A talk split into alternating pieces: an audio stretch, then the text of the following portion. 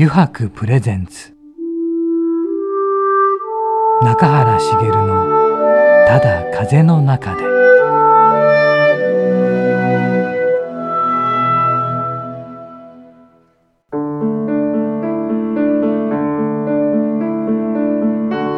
皆さんこんにちは。声優の中原茂です。中原茂のただ風の中で、えー今回もですね横浜駅から徒歩10分ほどのところにあります湯泊横浜本店よりお送りしてまいります。さて今回のゲストはですね前回に引き続きアスリート陶芸家の山田翔太さんです。中垣君山田さんね一周目どうだった？いやーもう、たまらなかったですね。いろいろね。本当にあの、一番なんかね、うん。思ったところが、うん。このイケメンでこのいい声っていうのが、うん。そうだね。ええ。あとよく届いてくるね、ええ。声でね、素晴らしいもう完璧だなっていうところに、うん。この茶碗を忘れるっていう ちょっとそこの抜け感ももう素晴らしいパーフェクトと思いました。皆さんに見せたかったねあの時あのあの驚いた顔をね。えまさかみたいなねまあね今日もちょっとね先週聞けなかったお話フランスの話とかね、えはい、今就職されてる企業の話でとかね、もう聞いていきたいと思いますね。はい、では早速ね、えー今週もお話を伺っていきましょう。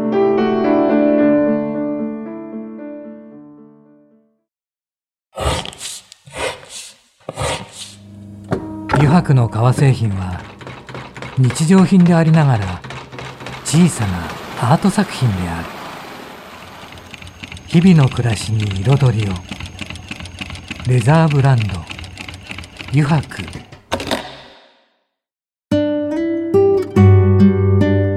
油白プレゼンツ。中原茂の「ただ風の中で」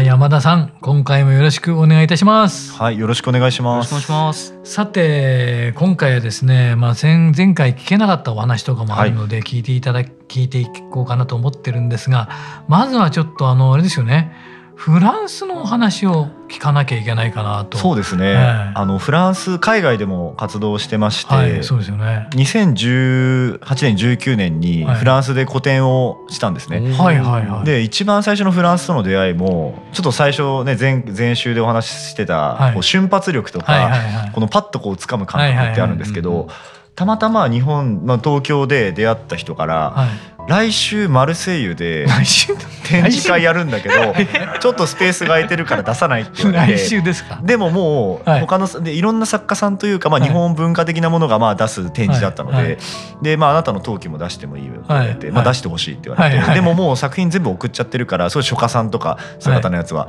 あのもうハンドキャリーで持ってくるしかないんだけどね。つまり来週はマルセイユ来ないって言われて、で僕その時点でもう食い気味で「あ行きます行きます」みたいな。はでマルセイユに行って作品を持って。いあもうトランクケースに入れて。もう全部手あのハンドキャリーで持って行って、はいはいで展示をさせてもらったんですね。はいはい。でやっぱりアーティストってなかなか現地に行くって難しいじゃないですか。だからその時もいろんな方で出してたんです。けどやっぱ作品だけ送って本人は来なかったんですよね。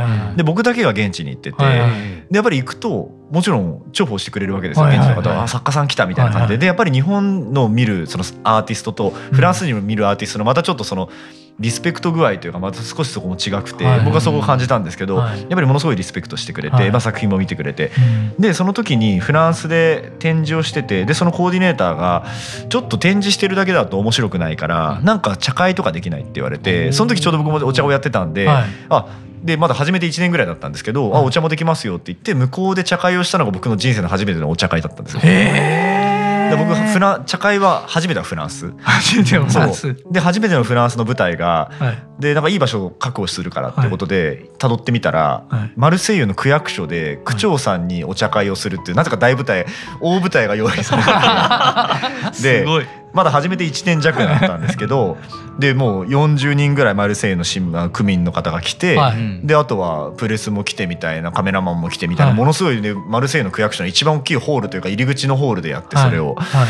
っていう舞台でここでお茶を立て区長さんに茶会をしてくれみたいな。はい。で僕も結構こういう性格なんでもう1年だろうかなんだろうともうやりますって言ってやっったことがまあきっかけではい。でそこで茶の湯セミナーみたいな日本の茶のはい。文化のプレゼン資料を作ってそこで皆さんの前でプレゼンしてはい。お茶会をして立ててもらってみたいなはい。ことやったのがフランスの一番最初の飲んでみて向こうの方の反応ってどうでした？やっぱりすごい皆さんねあの、はい。まあいろんな反応あります。その、い、わゆる思ってた抹茶ラテみたいなラ、はいはい。抹茶フラペチーノみたいな甘いイメージと違うとかやっぱりちょっと苦かったりだとか、うん。ほうれん草っぽいとか海藻っぽいみたいな、まあ、いろんなことを言う方いらっしゃいますけど、うん。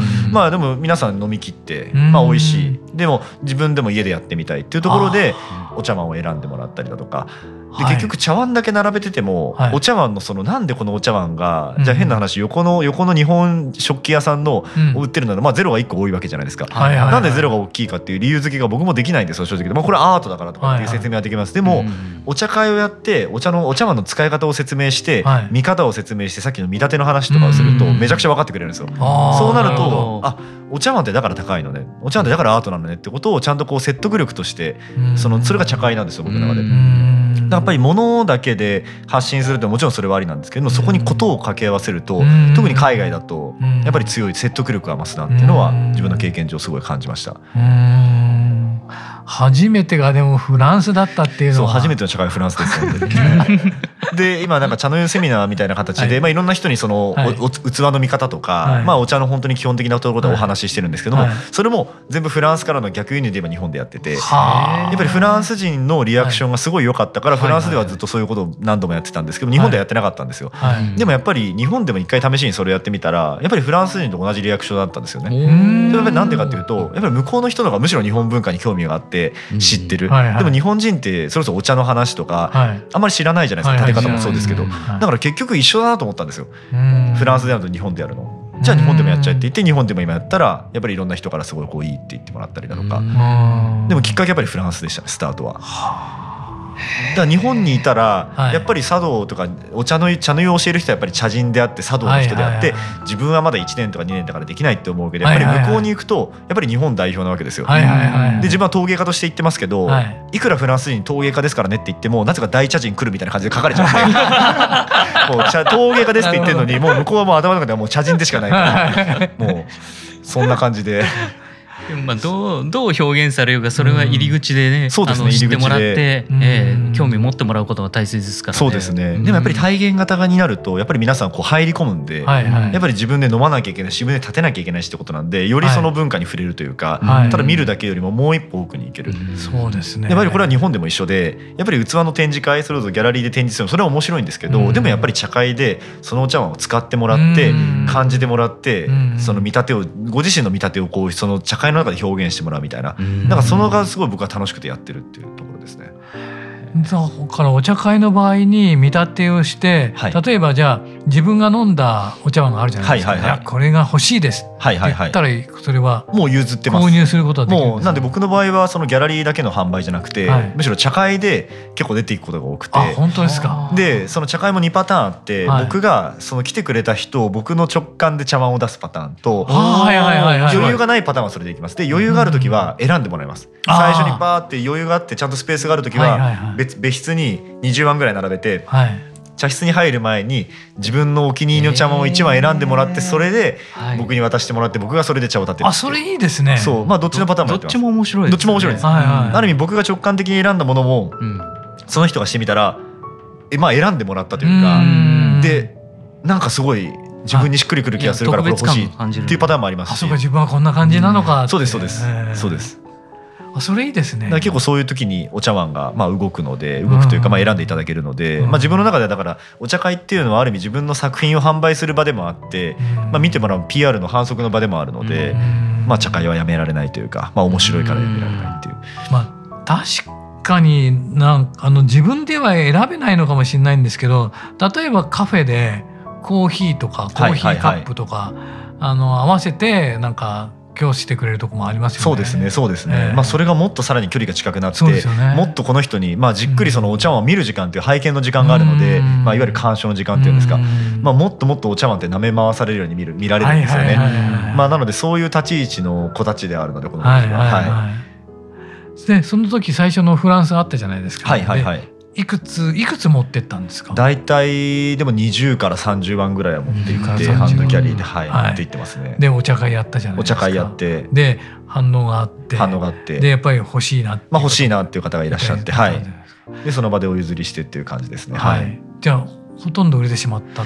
そうですね。売れてるものもあるし現地のあのマルセイユにお店があるので、はい。まあ、おみ日本のそのその日本文化のお店もあるのでそこのまあ、コーディネーターがそこ経営してるので、はい。そこに置いてってみたいな。なるほどね。はいはい。まあ、なのでそう僕の常設は日本ではどこもしてないんですけど、はい。フランスのそこだけしてうます。それがごい。また面白いですね。日本じゃないんですね。日本では僕基本全部常設は断ってて EC と常設は全部断ってて、はい。はい。やっぱり自分の作れる数って150年間200点から250点とかなんですよ。えあでそう考えると僕全部自分で手売りしたくてはいはいはい。やっぱり顔を見て売りたいんですよ、はいはい。自分が全て対面で。うん。はい。だから EC とか常設になるとやっぱりどうしても自分の目の見えないところで自分の作品が動いちゃうので、すごいそれが面白くないというか、はだからそれがある意味まあもちろんねお小遣い稼ぎとしてやるのはもちろんありかもしれないんですけどでもやっぱり作れる数が限られてるからうんやっぱりそこは全部お断りしてうんちゃんと対面で僕もこの自分のやっぱり作品は子供たちなのでうん子供たちが行く先の相手ってやっぱり気になるじゃないですか。うんまあ、なので別にそれは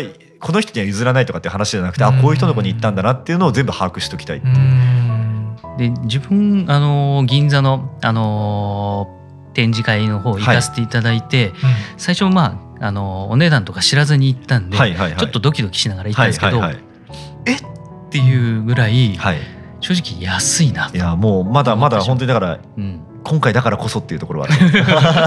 まあ本当に5年後10年後は分からないです、ええ。僕もそこはもうコントロールはしできない世界だなと思うので、でもそのあの今つけてる価格の、ねはいはいはい。理由っていうのもやっぱり聞いてあ。納得って思ったんですけど、はいはいはい。それもちょっと教えてもらっていいですか、そうですね。ちょっとあの前回何をお話ししたのかちょっと僕もあまり覚えてないんですけど、はい。僕の中で根付けっていうのは、はいやっぱり誰に届けたいかっていうのがあるなと思っていて、まあ、大体僕のお茶碗の今価格で言うとあの1碗5万円から10万円ぐらいのうん。あのレンジです。で一番まあはい。やっぱり特別でまたちょっと次回は少しだけこの幅は広がるかもしれない。大体そのぐらいのレンジではい。販売してます。はい。でやっぱりそれを20万30万とかうん。それより上にすることもできるのかもしれないんですけど、うん。僕はどちらかというとやっぱり初めてお茶碗を選んでもらう一番目になりたくて、なん。るほど。うん。そう。やっぱり100分の1000分の1じゃなくて僕1分の1のお茶碗になってもらいたくて最初は。う。ん。例えば50万のお茶碗にしましたってなったら、はい多分50万のお茶碗買う人って限られるじゃないですか。限られますね。で多分50万のお茶碗買う人はたくさんお茶碗持ってるんですよ。うんはいはいはい絶対ファーストではないファーストではないと思うんですよね。うんまあフォーストの確率は下がると思うんですよ。うんお茶碗いろんな収集しててあこのお茶碗もいいから買おうってなったら多分その人には100万あるとします。で買ったお茶碗ってじゃあまあこれは大事なお茶碗だからって言ってまたそのお茶碗のそのね100個ある蔵の中にしまわれるわけですよ。うんすごい僕それがかわいそうで自分の子供が。うんだったら本当に頑張って例えば5万円のお茶碗って多分高いじゃないですか。その食器で5万円って。普通一般の人で食器で5万円ってまず基本的に出さないと思います。はいはい。1万円でも高いなと思うぐらいだと思いますし。でも頑張って5万円で買ったってお茶碗ってすごい大事じゃないですか。うん。例えば家に帰って家族に紹介してうん。子供にも紹介してうん。で毎日でも僕が使ってほしいって言うからじゃあ使おうか。でも慎重に扱って大事に大事に育てるじゃないですか。うん。で多分きっとそういうお茶碗って次の世代に僕は行くと思っててうん例えばそれを見てる子供たちはお父さんが頑張って買ったお茶碗で大事にしてるお茶碗で特別な時に僕に飲ませてくれるお茶碗みたいな。はいはいでそれを結局代々代々続いていくと思うんですよそれって。うんでも一方で100分の1になると例えば孫がおじいちゃんが亡くなってうん蔵の掃除した時になんかいっぱい茶碗出てきたみたいな感じの中の一つに多分なると思うんですよ。でそれって結局安い値段で放出されるのかもしくは捨てられてしまうのかっていう運命をたどると思っててやっぱりいかにこう表にちゃんと出してあげられるかって考えるとやっぱり1分の1となるとこの5万円ぐらいの値段で選んでいただいてその人の家の1分の1になる方が僕としてはまあ作り手としてというかまあ生みの親としては一番幸せというか。はい。まさに聞いた答えが。あ答えでした。大丈夫でした。ははい。い多分この話をしてると思いますけどはうん。そうですよね。でもそ,、うん、そこまで考えて例えばこういう陶芸の世界でもねいう方ってそういないと思うんですよいね。僕は聞いたことないですねはいうんですよね。で僕もあの実はあんまり陶芸っていうのに詳しくなくて僕好きなのが絵なんですよ実は。おーでちょっとこの間たまたまあの絵を描く人から言われたんですけど、はい僕の話してることやってることが画家に近いって言われてて、うんは陶芸家ってもっともっとこだわりを突き抜いていて、はあ土とか、はいはいはい土地とか、はいまあそういうものすごいこだわるんで僕そこは一切ないんですよ。ではい軽やかなんですよ。はい究極言うと僕将来フランスに窯を持ちたいと思ってるんですよ。フランスに窯そうフランスに窯を持ちたい。でも日本じゃないんですね日本じゃないですよ。夢です本当にそれは。はいはい。でもそのためにはやっぱりもう軽やかでなければいけないんですよね。うん。もうどこでも窯どこの窯どこの土でも自分の表現ができる。はい。まあそれって結構絵に近いなと思っててう、ん。僕はあくまでその茶碗ってはい。器はキャンバスなんですよ。はい。はい。はい。でそこに釉薬と火っていう力の、まあ、いわゆる絵の具というか、うんで表現をしてるだけなんで、うんこれは陶芸っていうかどちらかというと絵に近いんですよ僕の中では。うんでやっぱり見立てとかうん。見て美しいと思うとかっていうものをこう表現したいので、うん。だから陶芸っていうよりはね絵の方が近い。ただ器の形をしてるだけ、なるほど。で実際使えるいただける、はい。絵だったらやっぱり表面的なものをやってやっぱり鑑賞するってことになりますけど、うん実際茶碗だったらそれで毎日例えばご飯をいただくとかでもできるものになるので、使える美しいはい。まさに用の美っていうのになるのかなと思ってて、うんはい、あ面白い。でも本当道具として使われてこそね価値がある価値があると思います、うんはい、やっぱ眠らせてるだけとか、うんまあ、僕は飾られてるだけよりも日々ヘビーユーズしてもらいたいですし、うん。やっぱりお茶碗、ね、割れた割れちゃったらどうするのってあるんです。けどやっぱり金継ぎっていううん。また蘇らせる方法もありますしまた金継ぎされるとまたそこに金のはい。あの線ができるのでまたそれが美しい景色になったりだとはいかはい。僕は金継ぎ割れて金継ぎされたらその器はさらに次のステージに行けると僕は思っててはい新しい景色がそこで生まれる。そう新しい景色が生まれる、うんあとはやっぱり大事にされてないとそれだけお金をかけて金継ぎされないじゃないですか、うん。金継ぎされてるものって大事にされてる証なんですよ、うん。大事にされてないものは捨てられるんで、うん。だからまた金継ぎをされてたら僕はまたもっと嬉しいですし、うんそうですね。あ次のステージに行ったんだね君はっていうような感ああそれは器たちも喜びますよね。そうですね。だってそれはそうですよ。使われなければね。そうですね。何のために生まれてきたのかってことですもんね。はいまさにそうです。はい。はい。まあだから自分の中である意味こういう気持ちというかうん。が初心であって、はい。これを忘れずにずっとこう生涯いければいいなと思うしでもまはい。あいろんなその中では、はい。例えば有名になっていくとはい。値段が上がっていくとか、うん。まあ、いろんなことがあるじゃないですか、はいはいはいでそうなるとだんだんとこの多分初心って忘れていくんですよ、僕。はいはいはいその感覚もあるんですよね。だからいかにこれを忘れずにやり続けられるかっていうのが僕の中の一番の今の肝というか、うん。一番やらなきゃいけないところ。なるほど。ですね、まあ、そこは常に肝に銘じながら。自分と向き合う時間。自分と向き合って、はい、うん本当にやりたいことが何なのか、お金なのか、はい。それともこのそういう幸せなのかみたいな、うん多分お金に走ろうと思えばお金に走る方法も多分あると思うし、うん。その道もあると思うんですけど、うん。でも自分はやっぱりそっちはあまり興味が今はなくて、うん。どっちかというとそういう伝えるとか、うん。そういうことの方が大きいですね。うん。なんかでも山田さん見てるとそのまんまいきそうですね。多分だからそれがだから多分こだわりなのかもしれないです。だからそうですね。それはこだわりなんですよね。それはそれはこだわりと言えますよね。こ。だわりなのかもしれないです、はい。うん。そういうことで私は作っていますそうですね。だから細かいことというより結構概念的なこだわりですよ。もっと大きいうん。抽象的なはい。こだわりはあると思いますね。すね。はい。ああとそれとですね、まあ、フランスのこともあれなんですけど、はいはい。これが変わってるなと思ってたのは、はい。今あの働かれてるじゃないですか。そうですね。企業に企業に入って。勤めてます。はい。勤めてますよね。勤めてます。はい。勤め人それがど一体どういうことなんだろうなっていう、で僕もともとあのー就職、まあ、大学卒業して就活して、はい。はい。まあ、とある大企業に入って、はい。はい。まあ、大企業、まあ、いわゆる一流企業みたいな最業界最大手みたいな会社に入ってまして、はいまあ、某三菱マニまるなんですけれども、はい。まあ、そこに入って、まあ、会社の、まあ、いわゆるいろはとか、はい。まあ、人とのそういうサラリーマンとしてのはい。こうノウハウをいも学んだんですね。はい。でその中でもうすでに働き始めて67年目ぐらいで、まあ、陶芸っていうものをはい。陶芸家としてデビューしたりとか、まあ、その時同時進行でやってたんですよ。はい。ででも結局やっぱり有給の中でいわゆる有給の中でフランスに行ったりだとか 有給の中で在労したりとかしてて、はいはいはい。もうそれ限界あるの見えてるじゃないですか、はいはい年間有給20日で。はい。で僕最後辞める時とかもう3か月で40日ぐらい有給使ってて会社来てないじゃんみたいな感じなんですけどもうそんな状況だったんであもう一回辞めようと。はい。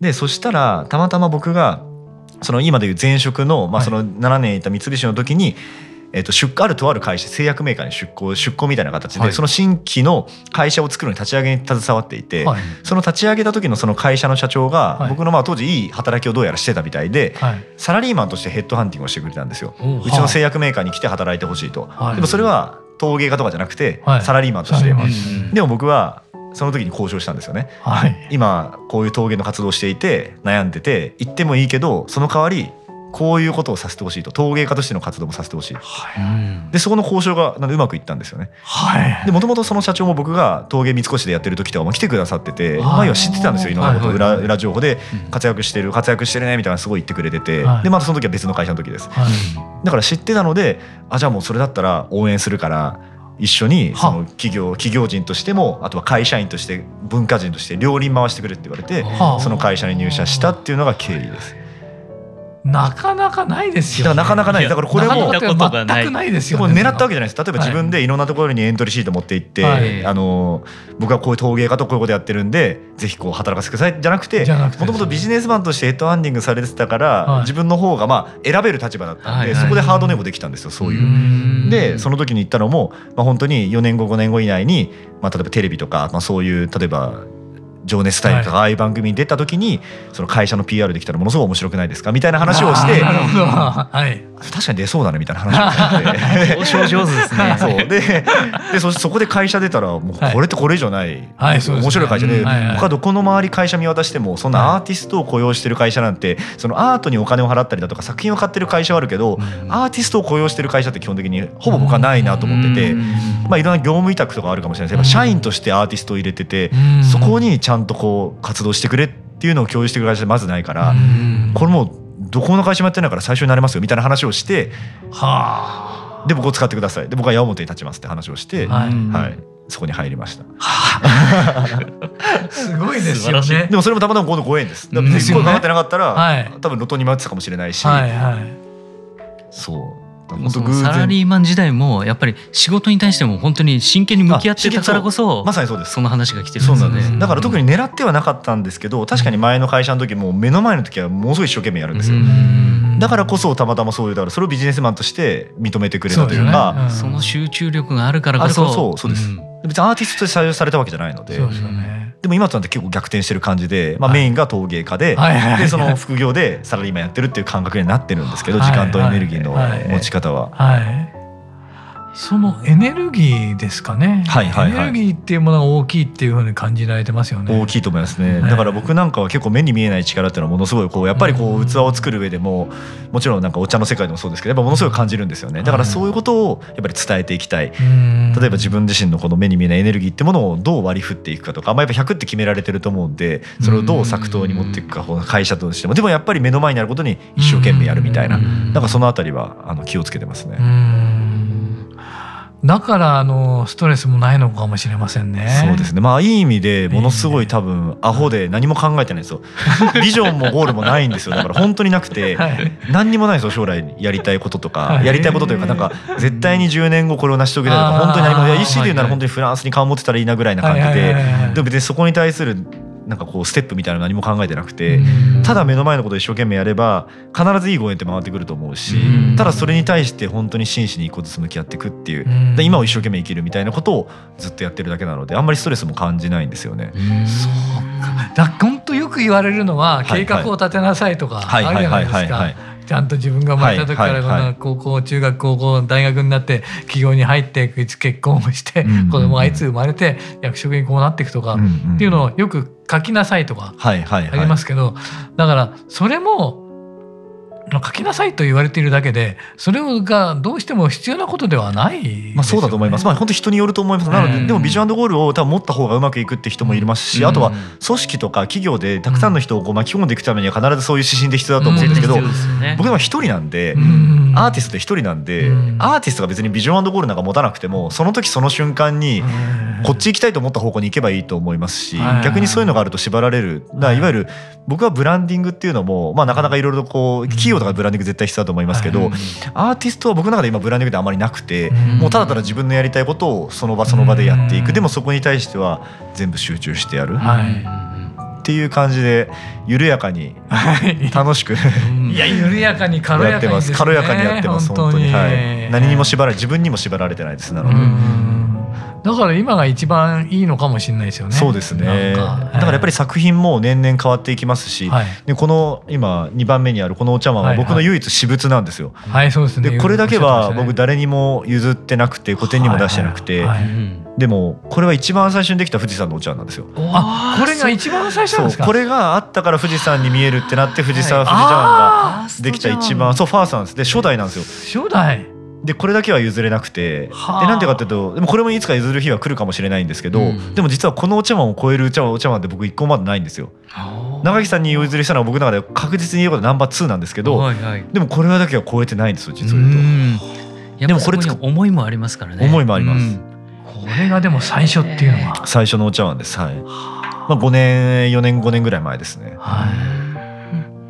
えじゃあこの富士山を今、あのーまあ、モチーフにしてるとはいはいはい思うんですけど、その前ははい。どういうモチーフでやられてたんですか、でも富士山以外もものすごいいろんなモチーフでは作ってまして、はい。あのそれこそスポーツ選手向けの小堀宗章さん先ほど、はいはいはいあの先週申し上げた、はい。あの宗章さんとはアスリート茶会っていうのをやってまして、えはい。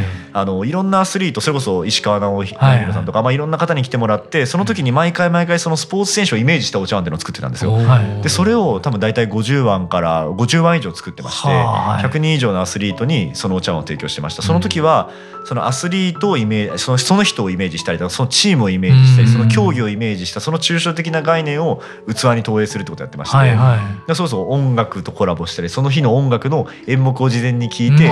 そのイメージでお茶碗を作ったりとかっていうのもやってましたしはい。あとはそれこそさっきあのねあの化粧品のブランドのイメージをお茶碗にしたり、あと鈴廣かまぼこさんとコラボしてはいかまぼこをイメージしたお茶碗みたいなのもはいやってたので、はいむしろどっちかというと自分は楽しいのはそっち側なんですよね。うん見立てそれも見立ての世界です。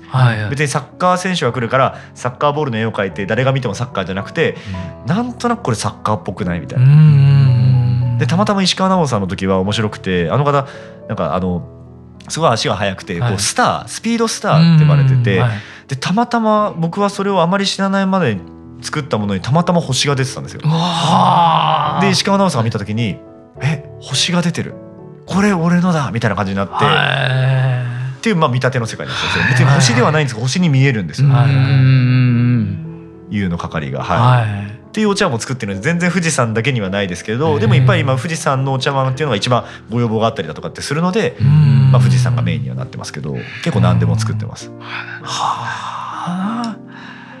でもこれじゃあ何か大大まかではあるあるんですけど、はいはい。この先どんな風にしていったらいいかなっていうことありますかね自分の。そうですね。本。当になくてでもはい。ただただやっぱり陶器としてはさっき申し上げた通りはい。やっぱり残るものを作りたいっていうのが自分の一番のテーマなのでうんまあ極端に言う400年残るものを作りたいなと思っていうんまして400年ですか？要は今やっぱり現存しているものであのお茶の世界で道具で使われてる大体400年とか、はいまあそのぐらいのものが結構多くて、まあ、そういったものの中に今自分が作っているものの一つでも400年残るものになればいいなっていう思いでやはいはい、っぱり陶器って自分の人生よりも長く生きるので、はいはい。あの基本的にね縄文土器と変わってないのと一緒でうん。土に変えられないのでもこの医薬のかかってるものはもう生き続けるんですよね。もう粉々に割れない限りは、うん。まあ、なので自分が死んだ後も代々こう大事にこう取っといてもらえれば400年残るんじゃないのかな。でもそのためにはさっき言った通りはい、ちゃんと大事にその人が使ってちゃんとその孫の世代がそれを見てるって僕はすごい、うん。それが 4, 4, ターン 4, タームぐらいすれば400年残るのかなと思ってて、はい、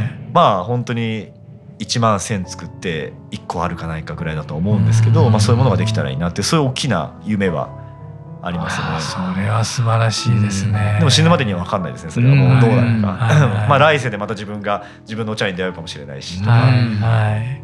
また楽しんでいきたいなと思いあますーいやーありがとうございました。なんか2週にわたっていろんな話をお伺いしましたが、あのー山田さんね。はい実はこの後またですねあの、はい9時のコーナーがありまして、はい9時やろうぜというコーナーがあるんですがこれもまたちょっとね、えーつ引き続きお願いしたいんですがよろしいでしょうか、もちろんです。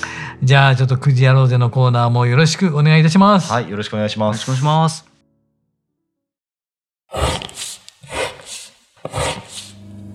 油白の革製品は日常品でありながら小さなアート作品である。日々の暮らしに彩りを。レザーブランド。油白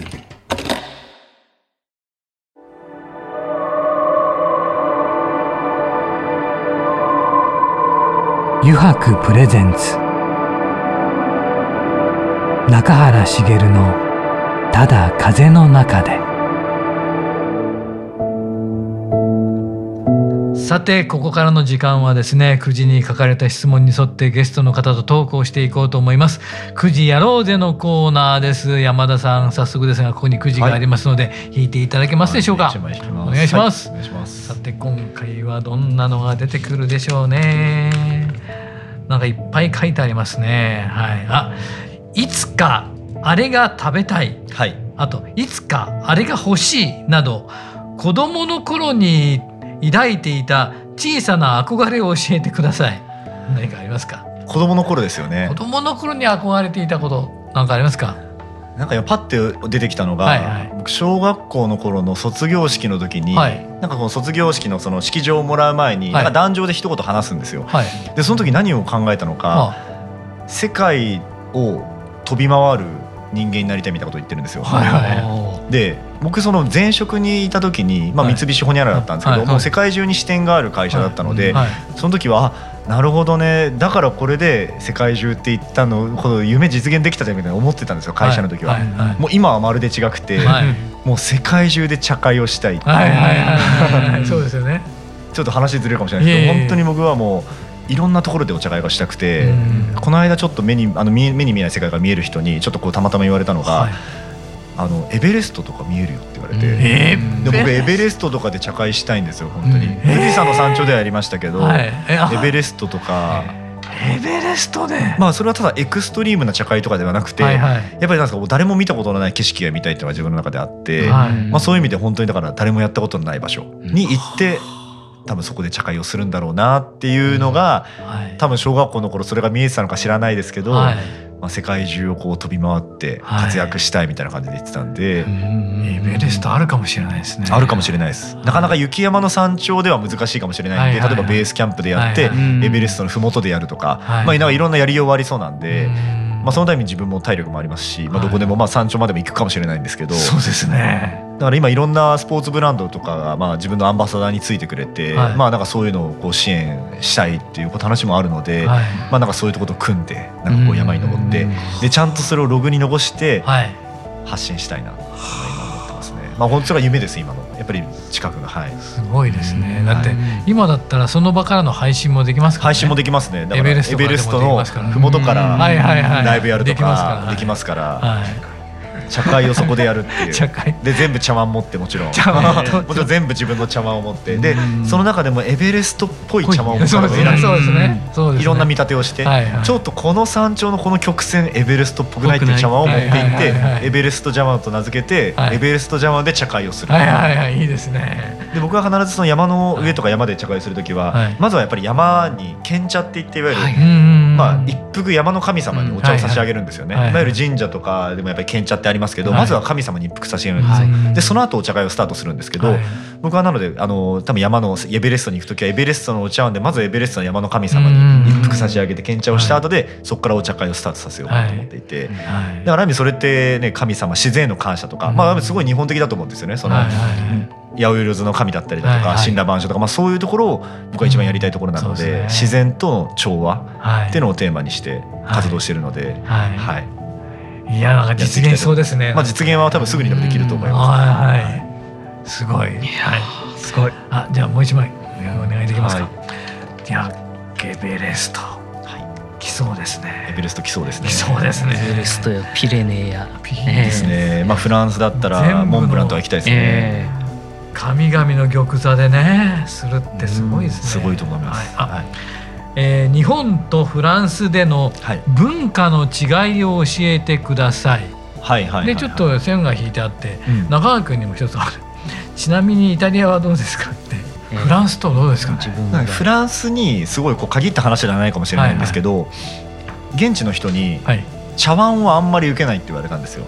でなんでかっていうと、はい、フランスとかって天井が高いんですね家の天井が、はい、だから大きなものを作ってほしい。大きなものを飾りたい日本ってどちらかとこう小さいく小さくじゃないですか、まあ、なので例えば茶碗とかそういうものは好まれるんですけど、向こうの人からしてみるとやっぱり大きく大きくなんですよね。感覚としては、だからそこがすごい日本人とフランス人の多分美しいと思うものとか日本でなんかこの手のひらの中に入るものが美しい。だからやっぱりあれだけ精精密なものが作れますけどやっぱりフランスとかヨーロッパの人ってうん。なるべく大きくドーンみたいな。インスタレーションで陶芸で作るみたいな。例えばなんかそういうものが好まれるからなんか大きいもの作ってとかって言われてはい。いやでもなんかちょっと僕はあんまりそういうの好きじゃないんですよね。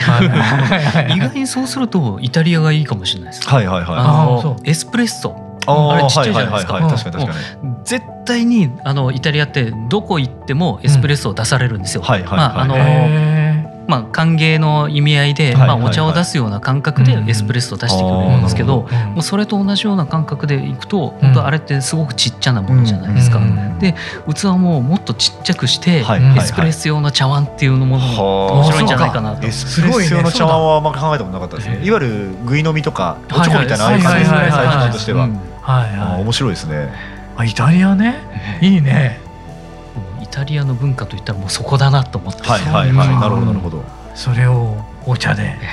やっぱり絵とかもでもそうじゃないですか。海外。まあ日本は結構こう小さく小さくですけどええ。やっぱり向こうは大きくじゃないですかやっぱり。やっぱりなんかそこはすごい美意識というかその美しい感覚、ん。まあ、あとはもう一つすごい違うのはやっぱり余白だなと僕はいつも感じましてやっぱりいかにこう直接的に表現しないっていうのがこう日本の美しさではいはいはいはい。あってそれこそ破れとかみたいにこうえ全部見えないじゃんっていうところのこの隙間のとこから見えるものに美しさを感じたりだとか。それも見えてない部分をこう余白で自分の中でこう想像したりみたいなのがやっぱり日本人は好きなのがまさにそれがお茶室の世界だったり、うん。まあ、お茶の世界だと思いますけど。うん。やっぱり海外だとやっぱりこういかに大きくちゃんとこうなんですかちゃんとこう表現するというか、うん。ドーンっていう感じじゃないですか。まただからちょっとそこら辺の余白っていう観点も、まあ、もちろん彼らも余白の観点はあると思う、うん。でもやっぱりそれをヨーロッパの人は日本のものを見た時にやっぱりそれが美しい日本的な美しさだっていうのかなと、まあこれからまだまだ海外でやりながら学んでいくことだと思うんですけど、でもやっぱりないないからまたそれが素晴らしいといいと思うんでしょうね。そう自分のとこにはない文化だし感覚だけどあ日本人はこういう感覚を持っているのか、ね。あこれも素晴らしいはいではいはいはい。共感できるからいいって言ってくれるんですもんね。だと思います。あとやっぱり日本人の,、はい。あの五感で言うと指先の感覚ってすごい繊細だと思うんですよ。はいはい。はあその重さの感覚。はいはいはい、なんでかっていうとちっちゃい頃からお茶碗とか手に取って食べてるじゃないですか。はで日本人って指先のその重いとか軽いとかってお茶碗だと手取りって言うんですけど、いはい。このお茶碗を持った時にあ軽いなって思う時とうんあなんかこれ重いなって思う時ってありません、うんはいで僕のお茶碗とかって結構あ軽いな。でもしかしてあちょうどいいなって思う時もある、うんそれを手取りって言うんですよお茶碗手取り、手で取るって言うんですけど、はい手取りが軽いとか手取りが重いとかはい。でもその感覚って結構日本人ならではなのかなと思って。やっぱりお茶碗もこう飲むから手取り、んでもやっぱ向こうの人って基本的に食器はやっぱり置きっぱなしでそんなに持たないじゃないですか。なるほど。だからちっちゃい頃からずっと器を持つとかうん。持っていただくとかっていうので指先が多分ね勝手にあー。物を見た時にそこの重さをなんとなく自分の中で想像した基準みたいなのを作るんですよ。はいはい。でその基準より実際持ったものが重ければ重いと感じるし軽いと感じれば軽いって僕は勝手に思ってて、はいはいらそれって人それぞれ千差万別なんですよ。はい。この人にとっては重いと感じるし、はい。この人って適適量だと思うみたいな、はい。まあだからそれがすごい日本人はある意味精度が高いというか、なるほど。確かに持ってね食べますもんね。食べますよね。日本人は。でもそれ持ってない国の人からしてみると絶対違うと思うんですよ指先の感覚が。ああはいはっていうところが、まあ、はい文化の違いというか、うん日本人とそのそれ以外の違いというか、うんなんかそこ日本人のだから特徴というか、いうんまあ、強みだと僕は思うんですけどそこが。うん2週にわたってねこの「9時やろうぜ」のコーナーもいろいろ語っていただきました、ありがとうございました。ありがとうございました。本当に中垣君2週にわたってどうでしたか、い。やーもういっぱい喋りたいことあるんですけどそうですまあ一言っていうかうんうん。まとめていくとすると、まああのアートとしての、うん。あのやっぱり茶碗であり、うん。だけどもあの道具としての茶碗でもあるっていう中で、うん。あのでもそれが一番発揮できるのがうん。アートとしてのストーリーをうん。作れる茶会があるからこそ、うん。あの本当の意味の茶碗になっていき、うん。まあ、それが本当の意味でのアートになるのかなと思っていて。うん。でそれがその気持ちでやっぱり持ち続けると本当に孫の代そのひ孫の代っていうところまでつながっていくのかなと。うん。で自分が作ってるものって革製品なんで、うん。正直持って100年ぐらいなんですよね。うん。下手したらまあ50年持てばいいかなっていうところの中で400年ものうん。持ち続けられるってちょっと羨ましいなっていうところも感じた今回のあのね。修話になります。修復もしながらね、えー金継ぎもしながらね、はい。ってことができるしね。いやー素晴らしい世界に自分は出会わせてもらったなと感謝してます。そうだね、はい。今日いろいろ知らないことがね、うん。でお茶にだからどれだけだからなんていうのかなコーヒーを飲むような感覚でそういうお茶を飲めるようになるかっていうか、のそのカジュアルな感じでねはい。広まっていけばいいよね。えーまずはその入り口を作るために、うんあの山田さんの活動があって、うんで自分もそれにやっぱりちゃんと乗っかって、うんえー自分からもやっぱ発信していけるようにしたいなと思いますね。うん山田さん本当に2週にわたってありがとうございました。ありがとうございました。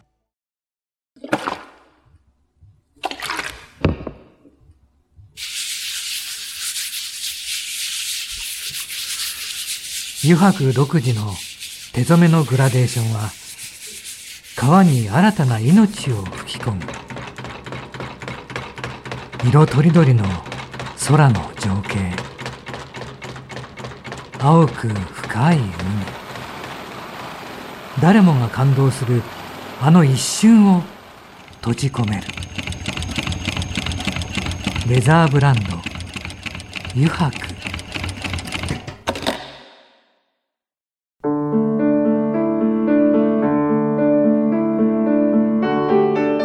茂のただ風の中でそろそろエンディングのお時間です。さてね今回いかがでしたでしょうか？2週にわたってアスリート陶芸家の山田翔太さんをお迎えしてですねいろんな話を聞きましたがまあなかなかこれ語るとありいろいろありすぎるんですけどやはりなんか豊かになる感じがしましたね。うん。その、うん、人生の中で豊かさををいただくというかそういうのがお茶にはあるのかなっていう気がしました。うん。